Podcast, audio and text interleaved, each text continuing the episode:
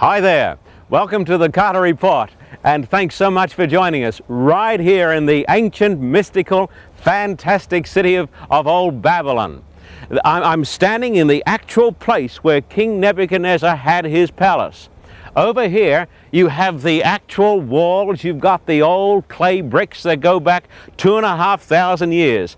And in this place, King Nebuchadnezzar, the great God, the great God King of the ancient world, held his feasts and drank his wine before the thousands. But even more importantly, this is the place where the great prophet Daniel came as the spokesman for God. And this is where God gave him those tremendous visions about the great kingdoms of the world, the, the great coming monarchy that is going to rule universally over the whole wide world. Also, in this place, he had his visions of the great Antichrist. And today, I want you to join me downtown Los Angeles in the great Shrine Auditorium as we take you to Babylon and talk about the great prophecies concerning the nations of the world. Join us today in the Carter Report. prophecy.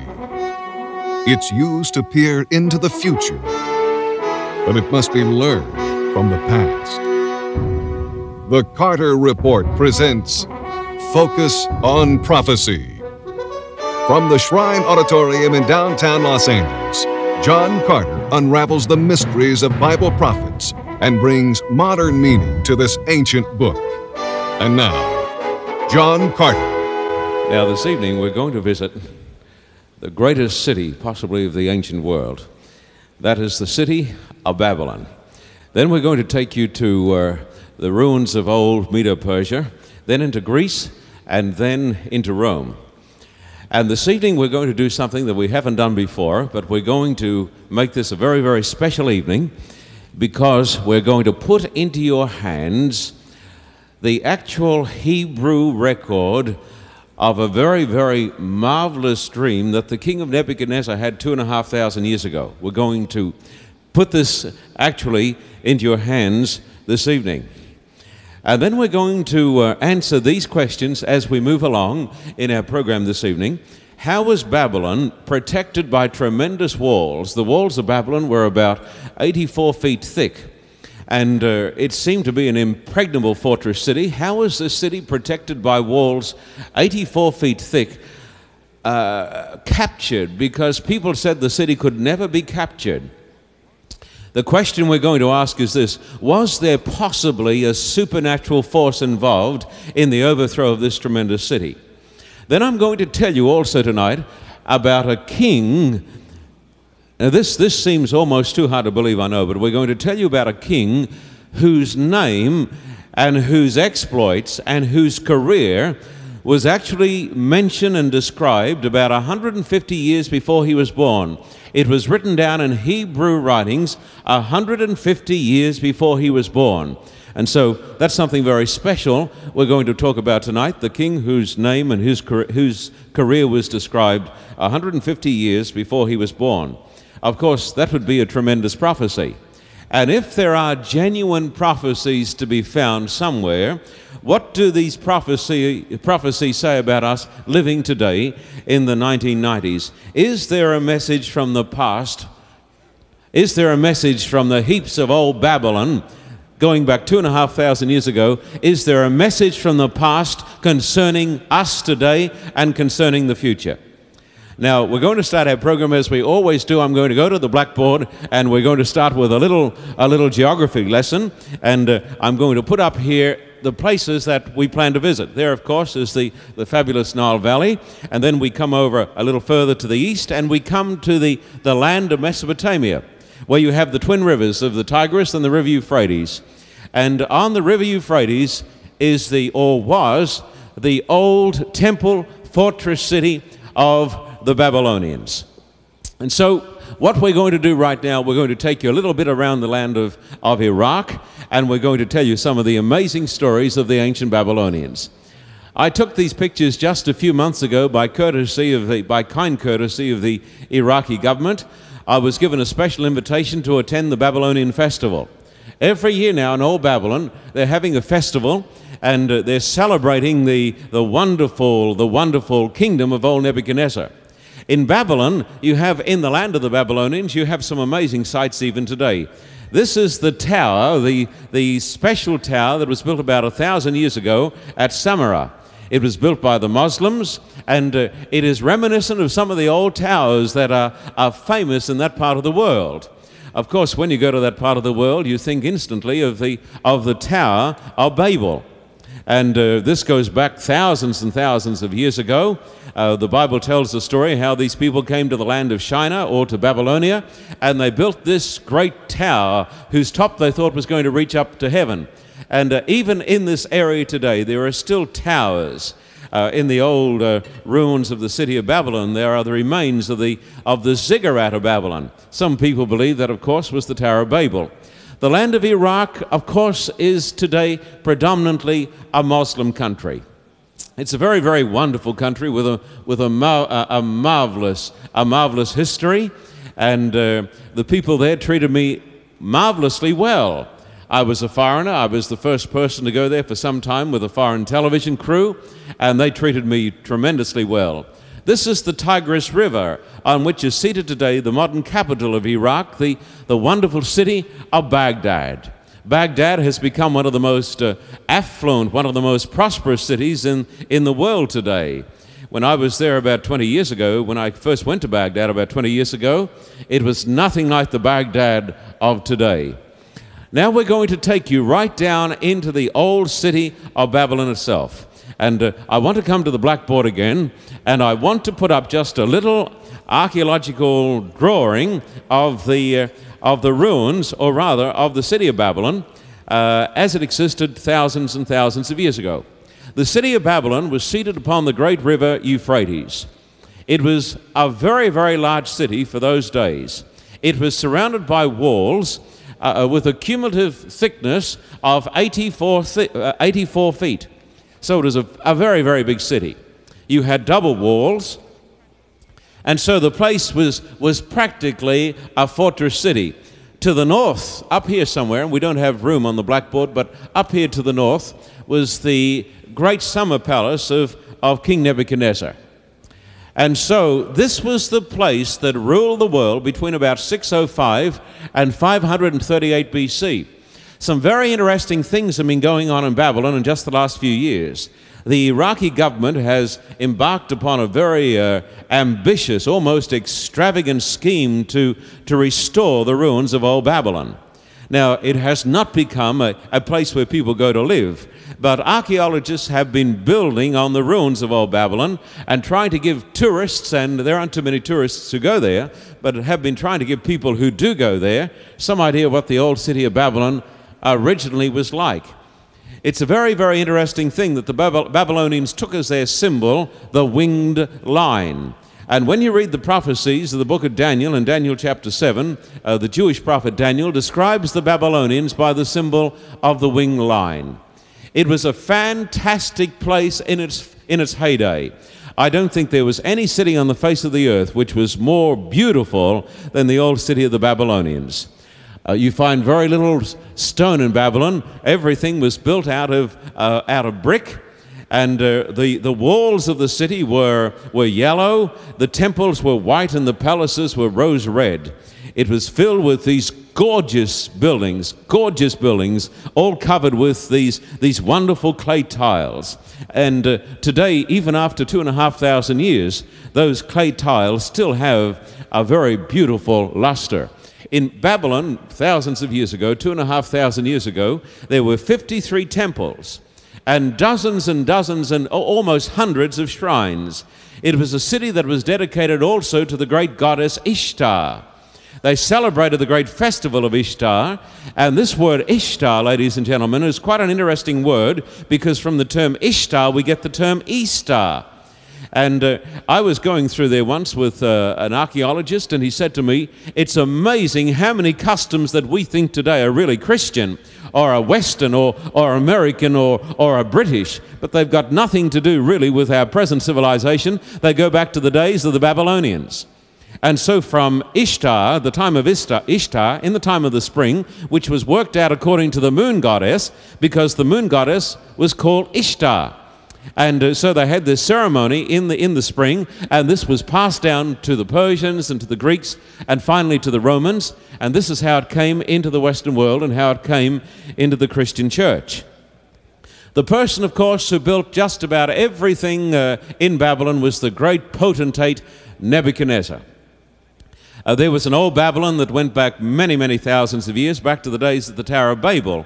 But then you have the Neo Babylonian Empire. And the great builder of Babylon was this charismatic warlord whose name was Nebuchadnezzar. And he became the king of Babylon in the year 605 BC.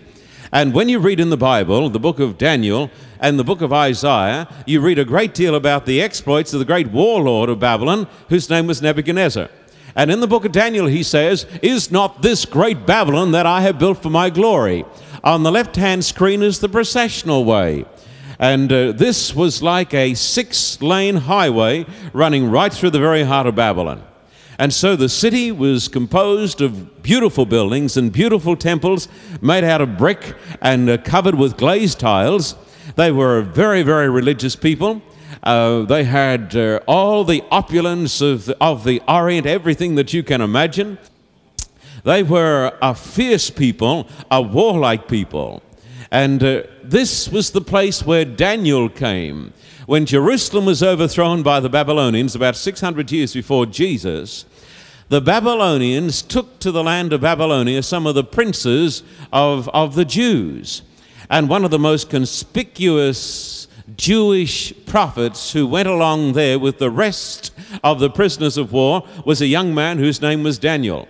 And he was taken here as a prisoner of war, and he was taken here to Babylon. And on this brick over on the left hand screen are the words, I am Nebuchadnezzar, King of Kings and uh, he left his mark all the way around, around Babylon. It wasn't so very many years ago when skeptics were laughing at the Bible because it spoke about Nebuchadnezzar and Belshazzar and all of these famous characters. Because for many years, skeptics said that there were no such characters and they were simply myths, they were simply pious myths. We now know today that these people were real flesh and blood characters, and we know for a certainty that the skeptics were wrong and the Bible writers were right. That's an absolute fact. It's pretty hot here today in Babylon, climbing around old Nebuchadnezzar's summer palace, or what is left of the place. As I've wandered around here this morning, one great thought has kept pounding into my mind as I've been looking at the cuneiform inscriptions and, and handling the bricks. The thought has kept coming into my mind the Bible is absolutely correct. You see, 2,700 years ago, the prophet Isaiah said that the greatest city of the ancient world would become just a heap of ruins. And as I've walked around here today, the word has come to my mind. The Bible was absolutely correct. You can believe the Bible. It is the Word of God. The stones, the, the old cuneiform inscriptions, the, the, the mass of, of of clay bricks all testify to the truth that the Bible prophecy came to pass. I'd like to give you some of this information. I'd like to send it to you. I want you to call me now. Go to your telephone and call me. The number is now appearing on the screen. Call me now or write to me, John Carter, Box 3390, Hollywood, California, 90028. This is John Carter reporting from Nebuchadnezzar's summer palace with a message The Bible is true. And when you go to Babylon, your faith in the Word of God, the Bible, is tremendously reinforced. The historicity of the Christian Scriptures. Now, ladies and gentlemen, this one over here is tremendously significant. You notice it says here the foundation cylinder marking the restoration of the temple of the moon god at Ur by King Nabonidus. It ends with a prayer for him and his son Belshazzar. You see, in the Bible, it tells us that Belshazzar was the last king of the Babylonians. And most of you folk who uh, have got a biblical, Christian, Jewish background will know the story of how the, the city of Babylon was taken and how it was captured. It talks about the king having this tremendous feast. And while he's having the feast, the bloodless hand of, of a man comes out and writes upon the plaster over on the wall and says, Mene, mene, tekel you fasten. You know the story. And this is the feast of the, of the king uh, not Belshazzar, not, not Nebuchadnezzar, but Belshazzar, who was the grandson of, of Nebuchadnezzar. Now, this was a strange story because when we read all the history of the, of the ancients, when we read all of their, their manuscripts, it was apparent that Nabonidus was the last king of the Babylonians, not Belshazzar. But the Bible says that the last king, the person who was sitting on the throne, was a man by the name of, of Belshazzar. And the skeptics, until only relatively recent times, were, were having a field day and laughing their heads off. But then this little tablet was discovered there in Mesopotamia, and the, and the solution became very apparent. Do you know what really happened? Well, Nabonidus got sick of politics. He got sick of the Babylonian court. He got sick of the intrigue and he retired and he went off to the desert regions. And he appointed his son, this waster, whose name was Belshazzar, to be the reigning monarch. And so, in reality, it was Belshazzar who was sitting on the throne of, of Babylon on the last night of Babylon. And so, this little tablet that was on the screen is a, is a remarkable confirmation of the historicity of the ancient Hebrew writings.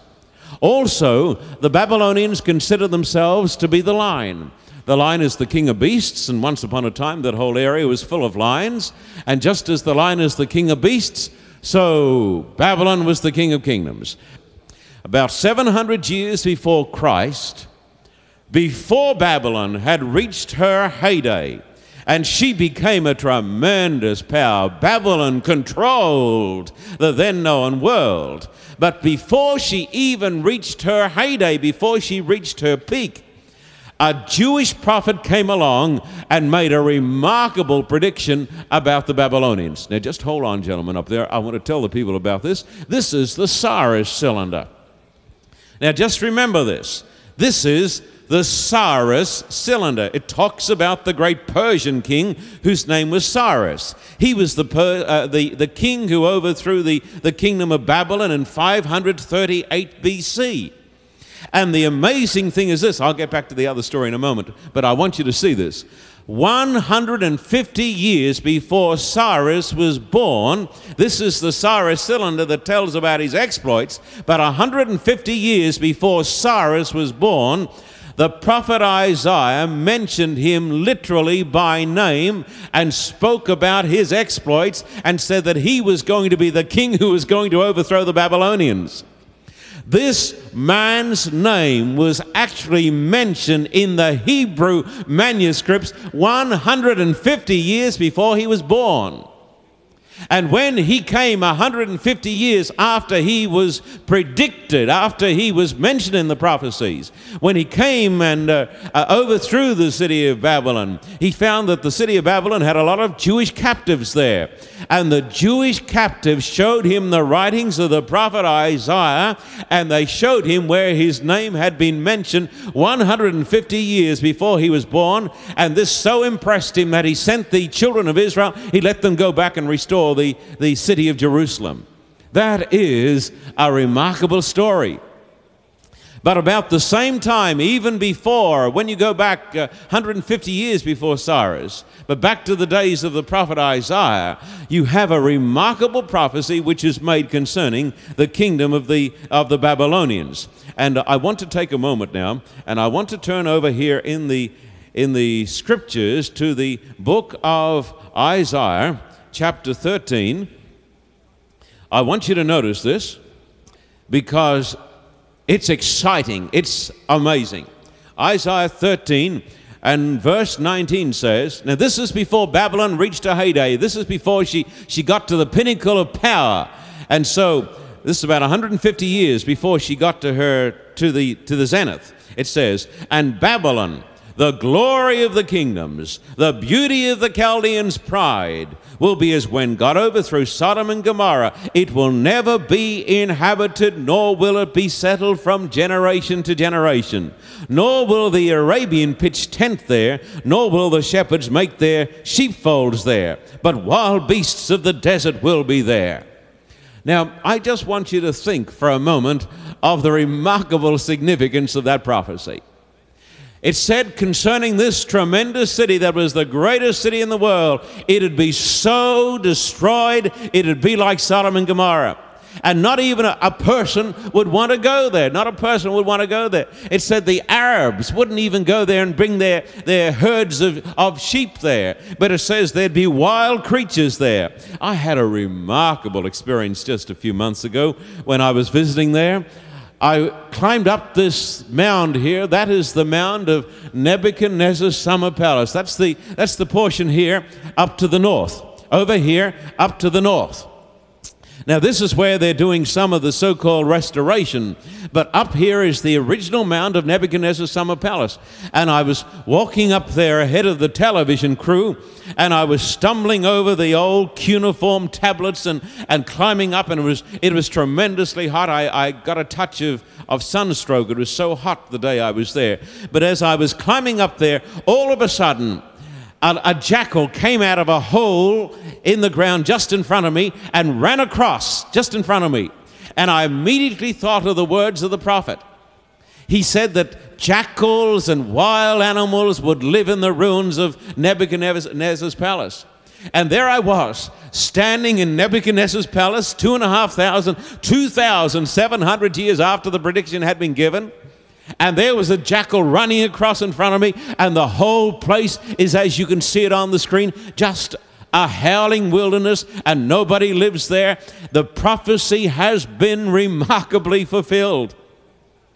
You know, it gives you a, a strange feeling when you walk around these places and you can say, I have seen the prophecies fulfilled. I want to say tonight, look, let me say this from my, my heart to yours. Let me say this with all the sincerity of my soul.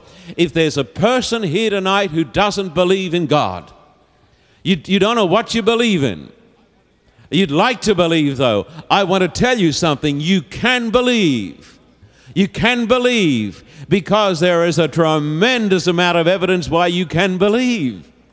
The reason I believe is because I have seen the evidence of archaeology and I have seen the Bible prophecies fulfilled.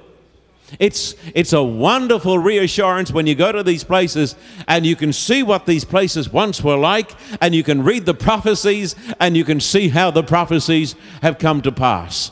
I want to tell you how the city was overthrown. This is one of the great stories of antiquity. When you go back in the Old Testament, you go to the book of Isaiah, chapter 50 and verse 51, as well as uh, Jeremiah, chapter 50 and 51, and also the book of Isaiah, chapter 13. And you read there the prophecy that I've just read to you that this place is going to become like Sodom and Gomorrah. But the years rolled by, and Babylon became an even greater city. And then you have Nebuchadnezzar and you have all of his buildings, and we've shown you some of his exploits on the screen. We've shown you the tablets of, of Nebuchadnezzar. And then you come down to the time of his grandson or his gra- great grandson, this wicked man whose name was Belshazzar. And he's having this tremendous feast that we alluded to before. Now, the prophet said 150 years before Belshazzar was born that the river Euphrates was going to be dried up and the great gates of the of the river the great gates that led into the city these gates were not going to be locked. Now what i'm going to tell you now is a story that is stranger than fiction.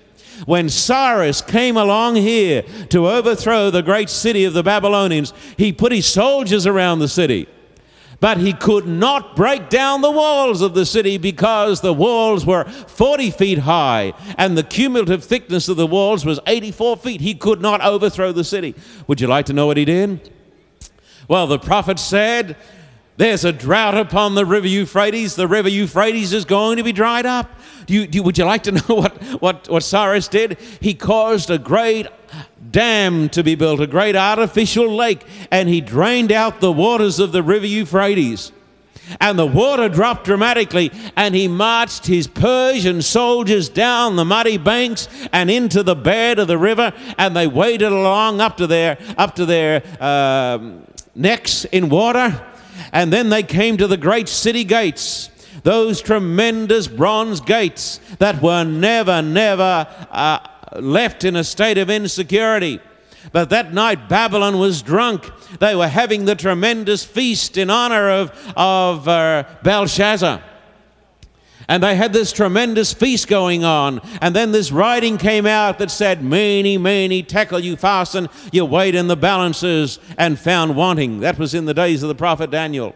And then all of a sudden, when those soldiers were wading down the riverbed, when they came to those tremendous big gates, they were amazed to discover that the gates were not locked. And the gates just opened up and the soldiers of Cyrus the Great marched into that place. And that night, the blood of the king, Belshazzar, mingled with the wine of the banquet hall, and Babylon was overthrown. And since that day, Babylon continued to go down and down and down and down, and then Babylon was lost to the world.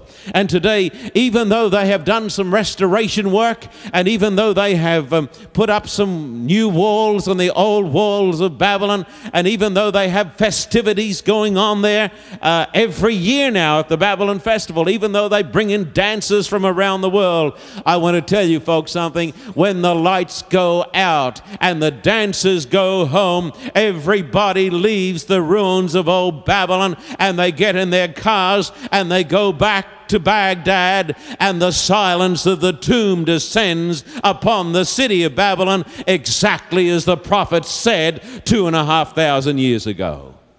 An amazing story. And so, when I've gone to Babylon, and when I've seen the ruins, I've come back and I've come back with a strong conviction. When I went to Egypt, I came back with a strong conviction. And when I went to Babylon, I came back with a strong conviction. I came back with a conviction that said, There is a God in heaven, and God has got this whole world in His hand, and God can see the future, and you can have faith in God.